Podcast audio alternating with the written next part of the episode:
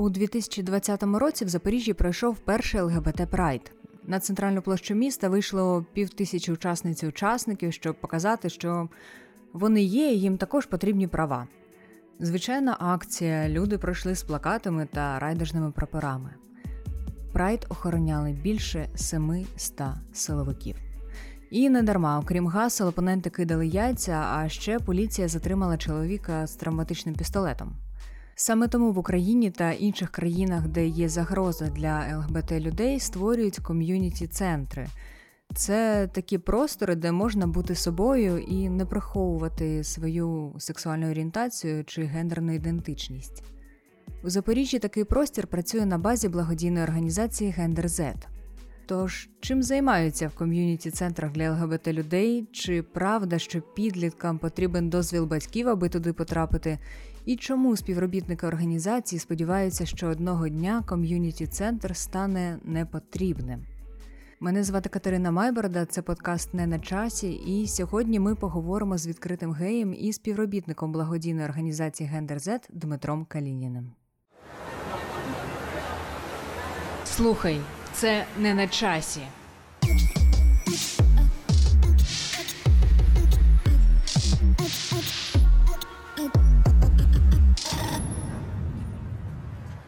Привіт, Діма. Привіт. Ти такий легендарний запорізький медійний гей, єдиний, який з'являється, здається, у таких великих матеріалах і інтерв'ю. Але я ніколи не чула історію про те, як ти потрапив до Гендерзет. До Гендерзет я потрапив завдяки моєму а, другові. Це був перший друг, з яким познайомився онлайн а, в мережі. А, тоді ще це було ВКонтакті. А ось я з ним познайомився, і він розповів мені про те, що у Запоріжжі є таке місце, де збирається ЛГБТ-спільнота і проводяться різноманітні заходи, як розважальні, так і інформаційні, і так далі. Ось, і мене це зацікавило, тому що м- я був дуже закритою дитиною, ось і в школі не дуже товаришував з усіма. А, Тому мені було важливо знайти те коло спілкування, е, яке б мене приймало таким, який я є. І, власне, е, прийшовши до Гендер Z, е, вперше мені одразу мене одразу захопило те, що це місце, де можна не приховувати свою сексуальну орієнтацію. Це було фактично перше місце, де я міг вільно е, говорити про себе та бути з собою, і також спілкуватися з іншими ЛГБТ-людьми. Дуже на мене повпливало те, що я відчував неймовірну самотність і думав про те, що я ось один такий. А завдяки ком'юніті центру я усвідомив, що ну це не так, що ЛГБТ людей багато, і що я не яка не якесь виключення із правил, а звичайна людина, як і всі, просто має іншу сексуальну орієнтацію. Ось приблизно така історія. А ти можеш згадати, яким був цей день? Там яким тобі все здавалося? Які були люди, які тебе оточували? Що тебе може здивувало? Ну. Е... Я можу точно сказати, що я був з одного боку е, неймовірно щасливий потрапити у ком'юніті, а з іншого боку, я був е, справді наляканий. Це якісь емоції страху, того що е, ну, багато людей, типу, і я трішки навіть перші тижні, місяці соромився там розмовляти, знайомитись і так далі, тому що для мене це було дуже незвично, що от можна просто прийти, поспілкуватись з кимось, знайти нових друзів. Я такий вау, типу, як це, ну, типу, це це, це, це так може бути взагалі. Ось. І ем, то емоції були змішані, але загалом десь впродовж місяця я думаю, що я влився у ком'юніті, познайомився з новими людьми, і, звісно, я відчував е, від цього велику радість і, ем, і, в принципі, щастя, тому що я дійсно знайшов тих друзів, от з якими я дружу до сьогодні. І це дуже круто. А чим ви там тоді займалися? Тому що знаєш, коли людям говориш гей-ком'юніті, вони уявляють, що тут люди ходять по периметру квартири прайдами, влаштовують якісь невідомі вечірки. Що тут відбувається? Е, Ні, це зовсім не так. Тут відбуваються різноманітні заходи. і Відбувалися на той момент. Моє перший захід, на який я прийшов, це був, здається, кіноклуб звичайний, тобто перегляд спільний а, фільму. А, ось е, по суботам проводилися мафія, настільні ігри, тобто ось такий формат. е, Був, що по суботам були розважальні заходи, а протягом тижня різноманітні волонтери та волонтерки ком'юніті. Пізніше я сам став волонтером ком'юніті. Вони проводять заходи самі для себе. Тобто, той, е, кому, кому щось цікаво, той і проводить про те захід. І щомісяця збиралися волонтери і проводили захід на різ, найрізноманітніші е, теми, яких вони знаються. Це може бути там, не знаю, від історії стародавнього Єгипту до не знаю, правил е, нанесення мейкапу. Там, ну, типу, е, кожен, е, хто бажав, міг прийти і зробити свій захід. Пізніше я і сам став проводити такі заходи. А які заходи ти проводиш? Оскільки тема правозахисту мені е, досить цікава, я навчаюся на юриста, тож е, е, моїми першими заходами після відвідання кількох тренінгів е, е, я розповсюджував ті знання, які я отримав щодо того, як спілкуватися з національною поліцією, як там звертатися по допомогу, що робити у випадку, якщо на тебе напали. Тобто мені це взагалі було цікаво е, по життю. ось і в розрізі активізму теж було цікаво. Тож це от такі мої перші заходи були. Я навіть пам'ятаю, нас щорічно на новий рік там відзначали тих чи інших волонтерів та волонтерок, які проводили ті, чи інші заходи. Я отримав. ем, е, Тарілку, таку відзнаку, номінацію Правова група року, тобто група пов'язана із е, темою прав людини і правозахисту. А це скільки ти сюди вже ходиш? А, ну, я приблизно два роки ходив як е, відвідувач, звичайний, ну, відвідувач-волонтер, а, а працюю вже третій або четвертий рік. Як за цей час змінювалося ком'юніті? Ну от наскільки там е, я пам'ятаю, ще коли ти почав ходити в Гендерзет, ще не було особливо великих акцій, ще суспільство не так. е, Не так сприймало ЛГБТ спільноту, не те, що воно зараз сприймає дуже сильно добре, але тоді взагалі не сприймало. А зараз е, більше рухів, більше способів об'єднуватися. Зрештою, у ком'юніті є інстаграми, фейсбуки, можна знаходити одне одного в онлайні. Як змінилося ком'юніті? А ком'юніті досить сильно змінилося, тому що м, приблизно до 2017 року ми не проводили жодних там відкритих акцій. Ми проводили веселкові флешмоби, так звані, але це були флешмоби е, зосереджені на мобілізацію ком'юніті. А, і ми не виходили там у міський простір. Ми просто збиралися разом і записували якесь відео. Е, Відео від ком'юніті GenderZ про те, що е, у день протидії гомофобії та трансфобії 17 травня, що важливо бути толерантними, не поширювати ненависть і так далі. Це було пов'язано із тим, що. е, На той час було дійсно небезпечно виходити, і на той час тільки от е, перший марш у Києві відбувся у 2016 році безпечний. Ось, і тому ще таких е, рухів не було. Ось, але щойно ми зрозуміли, що е, ми можемо співпрацювати з поліцією і так далі. Ми почали поступово робити нашу діяльність більш е, відкритою, тобто проводити вже флешмоби не десь там на острові Хортиця і закриті з відео, а виходити під обласну державну адміністрацію, згодом під мерію. Ось і у 2020 році нарешті ми зробили прайд. А в самому ком'юніті як е, змінювалося? Тобто, що робили люди раніше і які вони були? І які люди приходять зараз, і що вони роблять? А, можу сказати, що м, е, раніше ком'юніті було більш е, е, старшим, тобто приходили люди більшого віку. Ось зараз ком'юніті дуже омолодилося, дуже багато приходить ем, 16-17-річних е, людей і навіть менше, але. Е, Тих, хто менше, ми, звісно, запитуємо дозвіл батьків, оскільки українське законодавство е, цього вимагає. Ось е, що я помічаю, це те, що молоді люди, молодь, вона має прагнення і має бажання не залишатися у собі, не замикатися, не вести якийсь закритий спосіб життя, ось, а більше відкриватися. А, і це було не так цікаво. Людям більш старшого віку, там відносно 30 35 які ходили до того, тому що вони ходили на закриті якісь заходи, і їм було просто комфортно проводити час разом. Ось зараз ком'юніті трішки змістилося у бік активістського, і саме активістами та активістками стають більш молоді люди, люди, які ну, з самого періоду свого підліткового, е, розуміють, що вони ну, не можуть мовчати, їм важливо щось змінювати. І це вважаю дуже круто. Е, ось, на жаль, ми втратили частку ком'юніті, яка була старшою, тому що вони, на жаль, е, прожили все своє життя, будучи закритими, і ймовірно, їм ну, просто відкриватися не так потрібно, або вони вже звикли до такого закритого способу життя. І це дуже круто, що зараз молодь стає для молоді стає звичним відкритий спосіб життя. Вони не прагнуть закриватися, вони прагнуть щось робити, щось змінювати, виходити на акції. І в цьому плані я дуже радий цьому. Ти сказав, що проходять люди до 18, тобто 17 17 та 16 років. У вас є якісь внутрішні правила, окрім того, щоб просити дозволи батьків для людей молодшого віку, які ще є внутрішні правила? Е, внутрішні правила.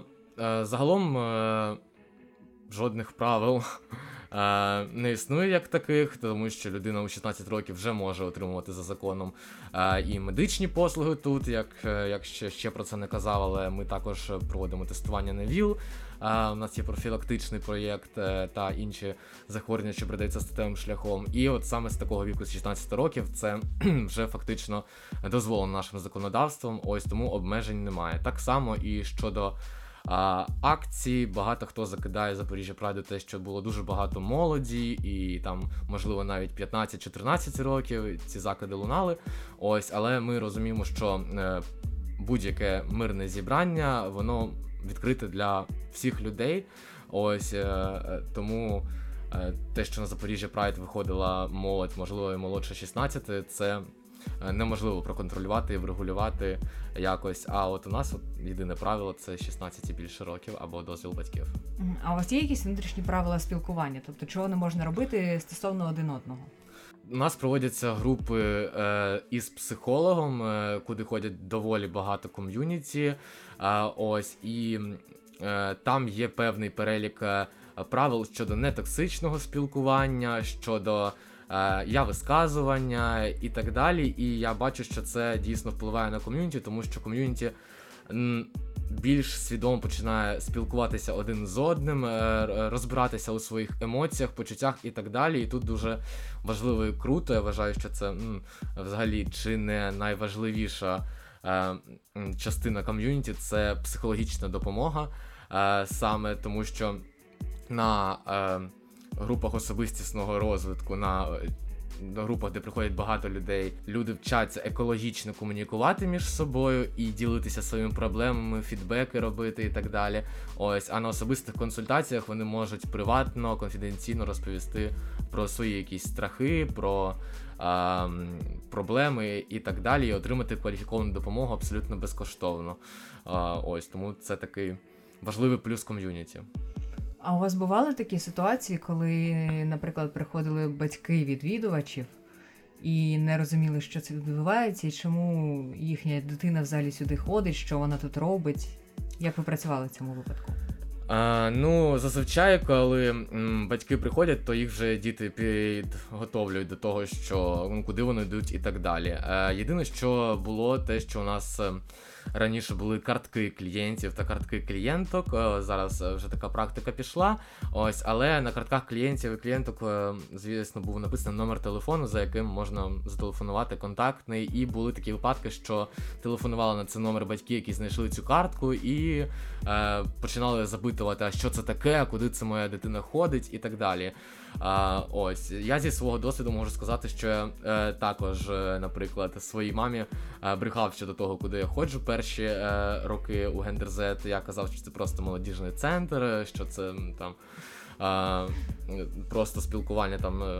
Якісь там заходи проводяться і так далі. Я не казав, що це ЛГБТ ком'юніті. Тобто, зазвичай, все-таки у нас мало відвідувачів менше 16, тому що ну зрозуміло, що відкриватися у такий період досить важко. Ось, але є такі одиничні випадки. Ось, і ці одиничні випадки, звісно, батьки відносяться з розумінням, тому що там вже дитина зробила камінаут, ось. Ем, а ті, хто не готові, ті чекають. Я знаю багато людей, які там е, е, ще там три роки тому їм було там 14, і вже зараз вони відвідують наше ком'юніті, і аж тільки коли їм стало 16, тому якось так. Ну, а батьків, якщо що, ви направляєте в окрему організацію, так? В якій Ем, да, що, щодо батьків, е, е, дуже часто лунають запити від відвідувачів щодо того, е, як їм порозумітися батька, з батьками. Зокрема, е, з психологом тема камінауту дуже актуальна останнім часом, тому що, як я вже казав раніше, все більше людей прагнуть відкриватися, особливо молоді, і вони при цьому хочуть е, зробити це правильно і не зруйнувати стосунки із родиною, тому що. Е, ну, в такому віці не хочеться. По-перше, ти залежиш від батьків, а по-друге, е, в будь-якому віці важливо зберігати здорові, хороші стосунки з батьками. І ем, для цього є така організація, як е, Терго. Ми перенаправляємо туди батьків, а, ось, е, які м, вже знають про орієнтацію своєї дитини, але не. м, не до- кінця її сприймають або не розуміють ну, е, основні там базові поняття щодо сексуальної орієнтації, гендерної ідентичності, як вона виникає, що це там не захворювання, там не знаю, гей-паради, так звані не збільшують кількість ЛГБТ е, і так далі. І щодо е, батьків, ще хочу сказати, що у нас у Запоріжжі. Е, Є також активістки мами. Е, Зокрема, це моя мама і ще кілька мам. Ось, і я можу сказати зі свого досвіду, що е, дуже багато людей мені пишуть і писали е, в особисті повідомлення е, щодо того, щоб поспілкуватися спочатку з моєю мамою, тому що вона з Запоріжжя, вона може там приїхати, поговорити. Е, ось, і я можу сказати, що дуже багато людей зверталися з таким запитом, і, е, і їхні мами спілкувалися з моєю мамою. Ось е, час від часу це найчастіше це давало позитивний, позитивну реакцію тих батьків, і вони вже ну, були готові поїхати разом з моєю мамою на тренінг Терго до Києву, там розібрати базові поняття, поговорити з психологом і так далі. Звісно, були і випадки. е, Коли, незважаючи там на всілякі розмови і так далі, все одно батьки ставилися досить скептично, тобто це вже залежить від конкретної ситуації. Ось, але те, що така ініціатива саме для батьків існує, це дуже круто. І зараз уже ти працюєш у Гендер Z як, як співробітник. Е, Що для тебе змінилося за цей час?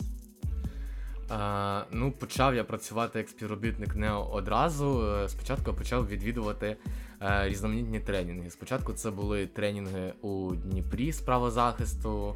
А потім я відвідав самостійно ще я не був в камінауті перед мамою Київ Прайд. І є така ще подія, як національна ЛГБТ-конференція. Е, ось і коли я туди поїхав, незважаючи на те, що мені було 17 років, а там приймають від 18, я написав величезний мотиваційний лист. Ось я написав там, що у мене буде дозвіл від мами. Там я вже був в камінауті перед мамою. Ось вона написала цей дозвіл, і мене взяли, і тоді мене помітили у гендерзеті саме як активіста, тому що я виходив на усі акції, тому що я був публічний, тому що я ще не будучи співробітником, я вже був у камінауті на 0,60 061. А, ось, е, зокрема, мій батько дізнався про мою орієнтацію через 061, але це вже зовсім інша історія. А, так. А, ось, і мене помітили як а, активіста і почали залучати частково на різноманітні а, проєкти. Спочатку я працював приблизно 2-3 години на день. А, ось, але з часом е, я зрозумів, що. для мене дуже важливо те, що роблю, це дійсно мене надихає, тому я вирішив е, зробити такий крок, як перейти на заочне навчання е, повністю і на повну е, ставку влаштуватися е, у Gender Z, тому що це дійсно та організація, погляди якої я розділяю, і мені хочеться змінювати цей світ е, на краще, змінювати ставлення людей навколо. І Зокрема, спираючись на свій досвід е, там булінгу в школі, е, дискримінації, спираючись на те, що я сам пережив, і яким складним був мій процес е, самоусвідомлення, е, я розумію, що ну так не має бути, і що ну я сподіваюся, що дітям, які ростуть зараз, буде легше у цьому плані, тому що коли коли я себе усвідомлював, було дуже важко знайти якусь інформацію і так далі. Ну, практично до 16 років я е, все ще був невпевнений, все ще боявся і вважав, що я ну, типу, якийсь не такий. І те, що от мене відкрилися очі, коли я прийшов у ком'юніті, і е, я відчуваю, що ми маємо робити все для того, щоб нові покоління українців та українок не переживали цей булінг, е, щоб вони було здорове, щасливе дитинство і щоб вони їх не цькували за те, ким вони є. Ось.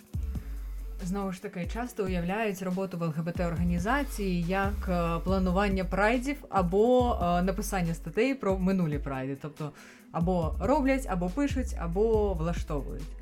Як насправді виглядає робота в ком'юніті центрі? Чим займаєшся ти, чим займаються твої колеги? Наша діяльність ем, має три таких е, напрями: це, по-перше, профілактика ВІЛ серед гомосексуальних, бісексуальних чоловіків та також трансгендерних людей. Друге, е, наш напрям це ком'юніті-центр, власне, про який я вже розповідав для ЛГБТ людей. Е, і третій важливий напрям роботи це робота з населенням, зокрема з професійними групами. Від професійними групами я розумію е, соціальних працівників е, та працівниць, журналістів та журналісток, медичних лікарів е, та лікарок і, і так далі. Тобто, ми за час своєї діяльності провели більше ста таких тренінгів, орієнтованих на ці групи. Ось де ми розбираємо базові поняття щодо орієнтації, щодо гендеру і так далі. І я вважаю, що це дуже важливо. І чому саме такі групи? Тому що журналісти та журналістки, наприклад, відповідальні за те, е, ну як суспільство сприймає ЛГБТ, частково відповідальні, звісно, тому що те, що транслюється у медіа. Те, власне, так власне люди і сприймають це. І ось ми бачимо, що за останні роки ми вже фактично е, не зустрінемо на жодному сайті, навіть е, запорізькому, там слова гей-парад, тому що ну, журналісти та журналістки навчилися розуміти, що те, що проводиться, це не гей-парад. Е, вони вже знають е, цілі, там мету таких заходів і так далі. Чому психологи? Тому що психологи безпосередньо. Допомагають е, людям, к ним можуть звернутися як батьки ЛГБТ дітей, так і самі ЛГБТ діти. Зокрема, ми працюємо зі шкільними психологами. Ось і це важливо в розрізі того, що їм не надають таку інформацію при навчанні. І це не дуже круто, тому що їм просто ніде її взяти, і вони не можуть коректно і правильно працювати з ЛГБТ людьми або щодо тем, які стосуються ЛГБТ людей. Ну, і Потім Том... починають виправляти стать, там ще щось робити. Е, так, зокрема, можу розказати історію пов'язану е, із моєю мамою. Е, це коли вона е, ходила до різних психологів, ось психіатрів. І певні психологи їй ем, казали, що це все мене, що це, типу, не окей, а що там можна консультування якесь влаштувати зі мною і так далі, спробувати це виправити. І таких психологів вона дуже полюбила і слухала. Ось, а то, а той психолог, який їй розповів те, що я можу пропрацювати з вами, але у вашій дитині я не бачу жодної проблеми. Тобто той, хто дійсно коректно висвітлив інформацію, моя мама одразу, типу, його. Е, не полюбила і сказала, що типу, що типу, е, sorry, але який ви фахівець, якщо ви не можете мені допомогти. Ось тому психологи бувають різні, але все-таки більше тих, ем, які не розуміються на цій темі. Ось, і хочеться, щоб.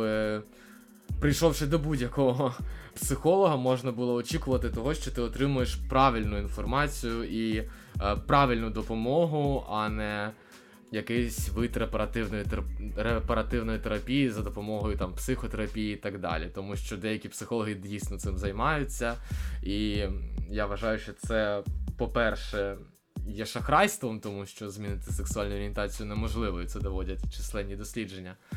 По-друге, це просто калічить психіку е, тих людей, особливо якщо це діти. Якщо їх батьки примусово відправляють, ну це відбиток на все життя може залишити цієї людини. Мені завжди було цікаво, що відбувається у спільнотах психологів, якщо 30 років тому, якщо я не помиляюся, да, ВОЗ виключила гомосексуальність із переліку хвороб. Але люди й досі керуються цим і намагаються лікувати. І тоді мені стає цікаво, що ще вони ігнорують.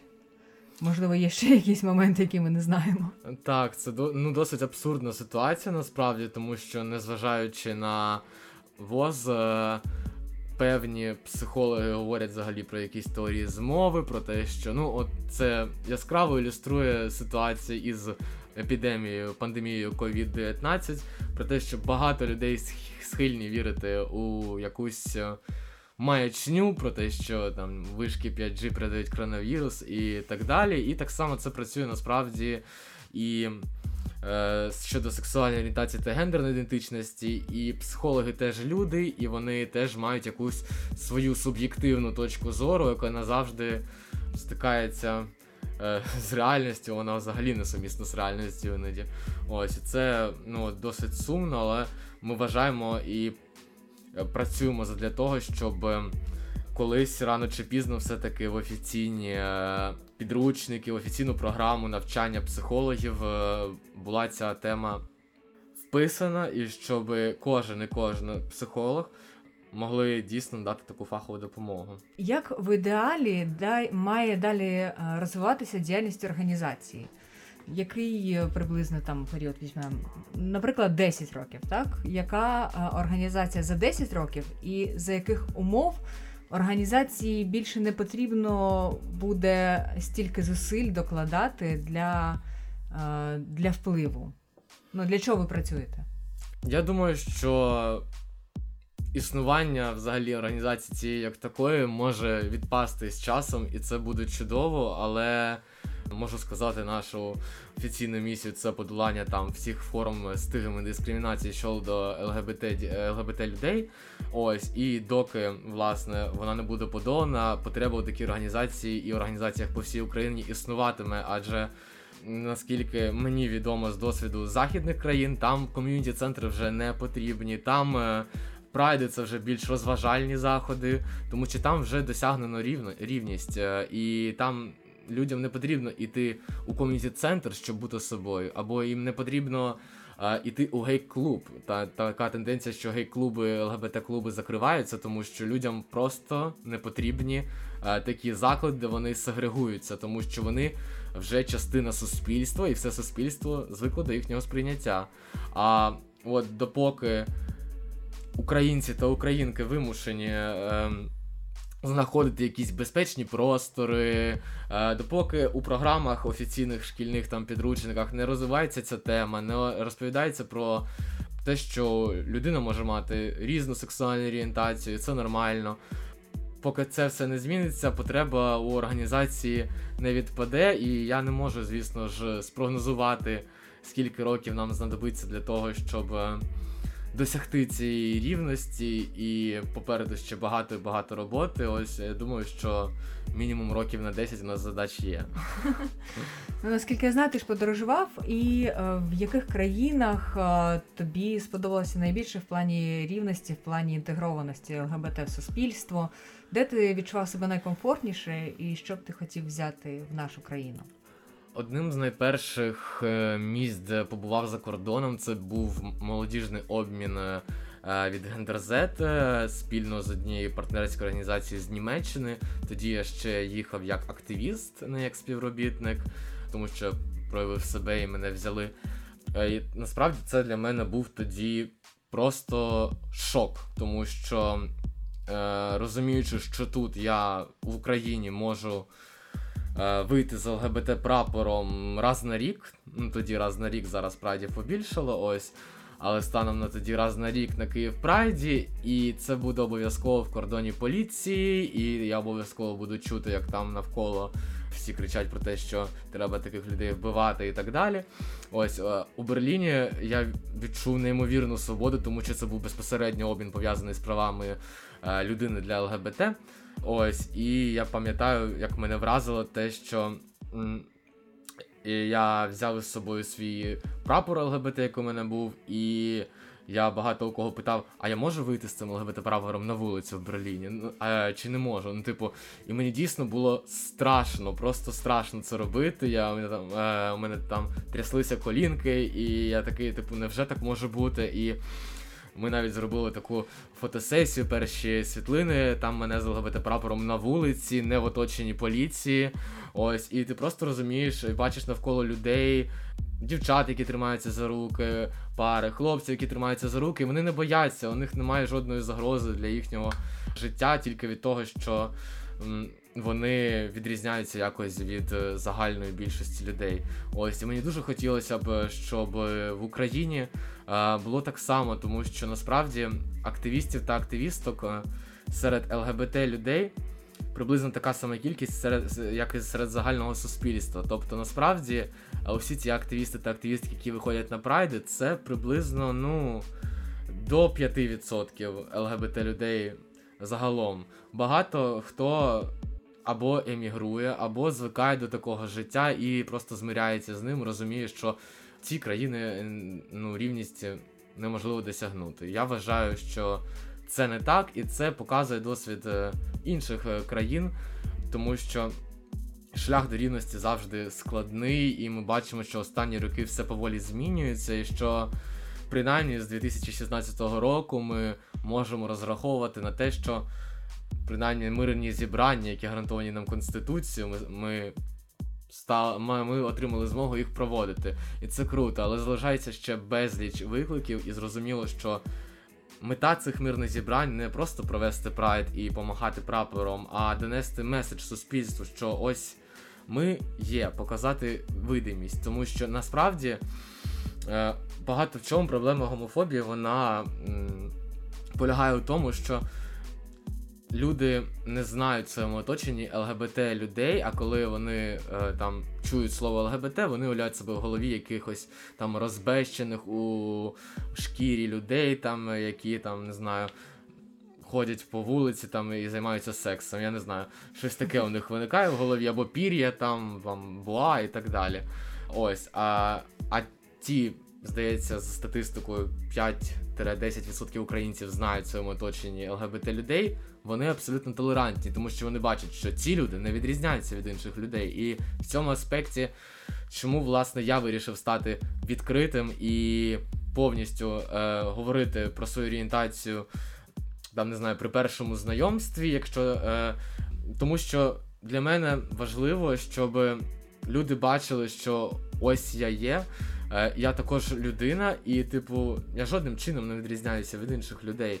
І що більше таких людей буде відкритих, то швидше ми досягнемо власне рівності. Але, на жаль, ми досі спостерігаємо злочини на ґрунті ненависті. Ми досі спостерігаємо, що були ситуації в Києві на Подолі, коли просто там дівчат б'ють навіть, і хлопці б'ють, які виглядають не так. І зрозуміло, що людям страшно.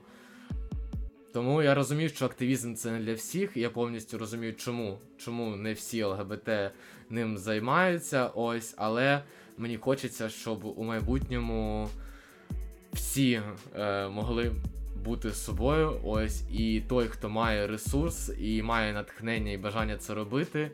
Е, це дуже круто, і нехай він це робить. Власне, я відчуваю цей ресурс і натхнення у собі, тому е, я це роблю. Ось, хоча подекуди і. Е, відчуваю якусь певну небезпеку від своєї відкритості. Е, ось, Але загалом я вже звик до того, що ця небезпека вона якось поряд зі мною. Е, і я живу із нею, але, на щастя, інцидентів не траплялося поки що. Ну і зрештою про безпеку небезпеку. А, саме тому не відкривається ж місце розташування гендерзет, тому що це небезпечно для ком'юніті, для учасників та учасниць. Які були випадки саме небезпеки? Чи були вони, чи це просто пересторога? Були випадки. Е, на, Здається, найперший випадок е, був після одного з веселкових флешмобів. Це був, здається, наш найперший відкритий веселковий флешмоб у 2017 році, коли Україна приймала Євробачення. Ось ми тоді зробили акцію біля обласної державної адміністрації, і наш е, минулий офіс розташовувався неподалік від обласної державної адміністрації. І у нас тоді ми не повідомляли журналістів, ми не повідомляли нікого. Це було ну більше так, е, кілька дружніх журналістів, яких ми точно впевнені. Ось, і все одно будучи 10 хвилин на площі із веселковим прапором, е, сталося так, що кількох людей відслідкували і прямо поблизу офісу побили. Це Про це писали 061. Е, це тоді було досить гучна справа. Ось, але, на жаль, її розслідування нікуди не привело. Тих людей не знайшли. Але ми бачимо, що якщо відкривати адресу офісу на загал, то такі випадки можуть можуть почастішати. Зокрема, е, можу сказати, що наша партнерська організація у Харкові Pride Hub, е, вони є на Google картах. У них е, відкритий ком'юніті центр. Ну тобто вони не приховують, що що він існує, не приховують його адресу. Вона є там всюди у Фейсбуці, в інстаграмі. Але ми бачимо, що вони стикаються із постійними нападами на себе, е, їх е, закидають яйцями, до них е, приносять і обмазують, вибачаються, лайном двері. Ну, типу, просто просто так. Ось. І це відбувається на постійній основі, і, на жаль, ем, поліція не робить того, щоб мала робити, щоб цьому запобігти. Е, ось. І тому ми розуміємо, що власне зараз ми більш відкриті у своїй діяльності, але розголошувати адресу офісу буде небезпечно як для нас, так і для наших відвідувачів та відвідувачок. А важливою частиною для ком'юніті є все таки конфіденційність та безпека. Е, навіть анонімність е, в певній певній мірі. Ось тому ми намагаємося тримати цей баланс між публічністю і і такою непублічністю. Ось тому е, щодо е, наш, нашої роботи у публічній сфері, то за останні роки. Кілька років тому ми створили інстаграм-сторінку, почали наповнити. Зараз ми маємо майже 9 тисяч підписників.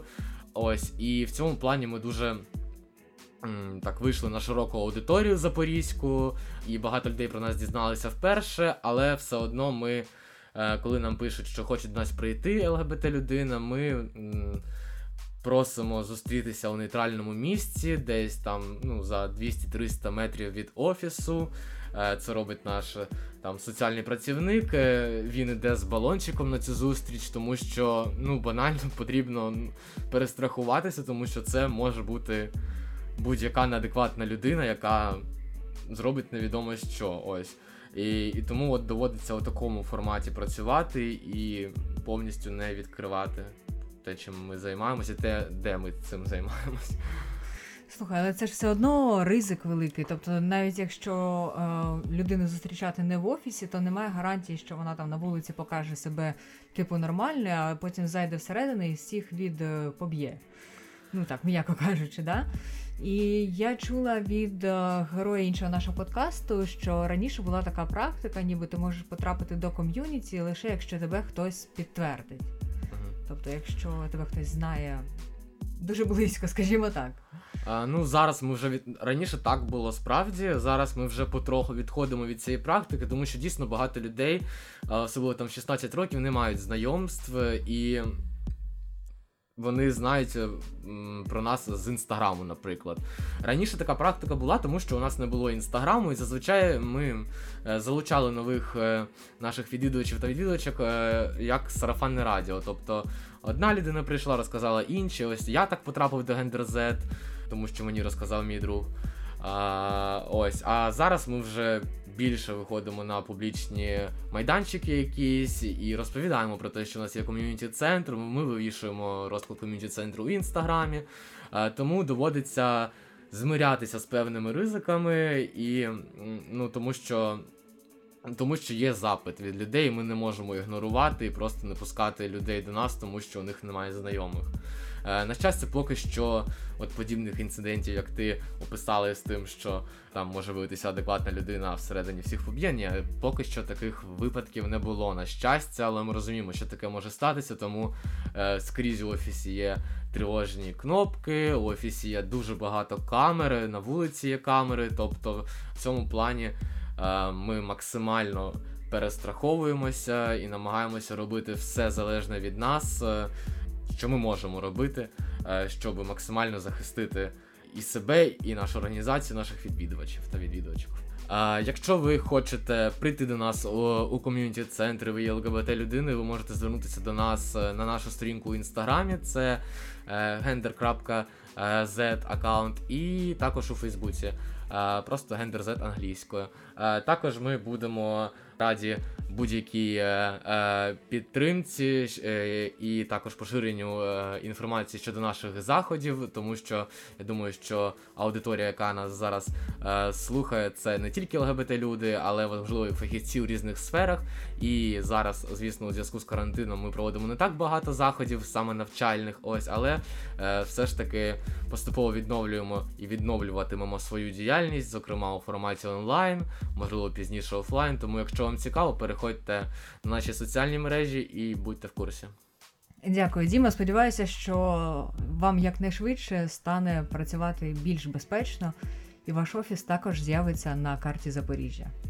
Дякую тобі. Слухай, це не на часі.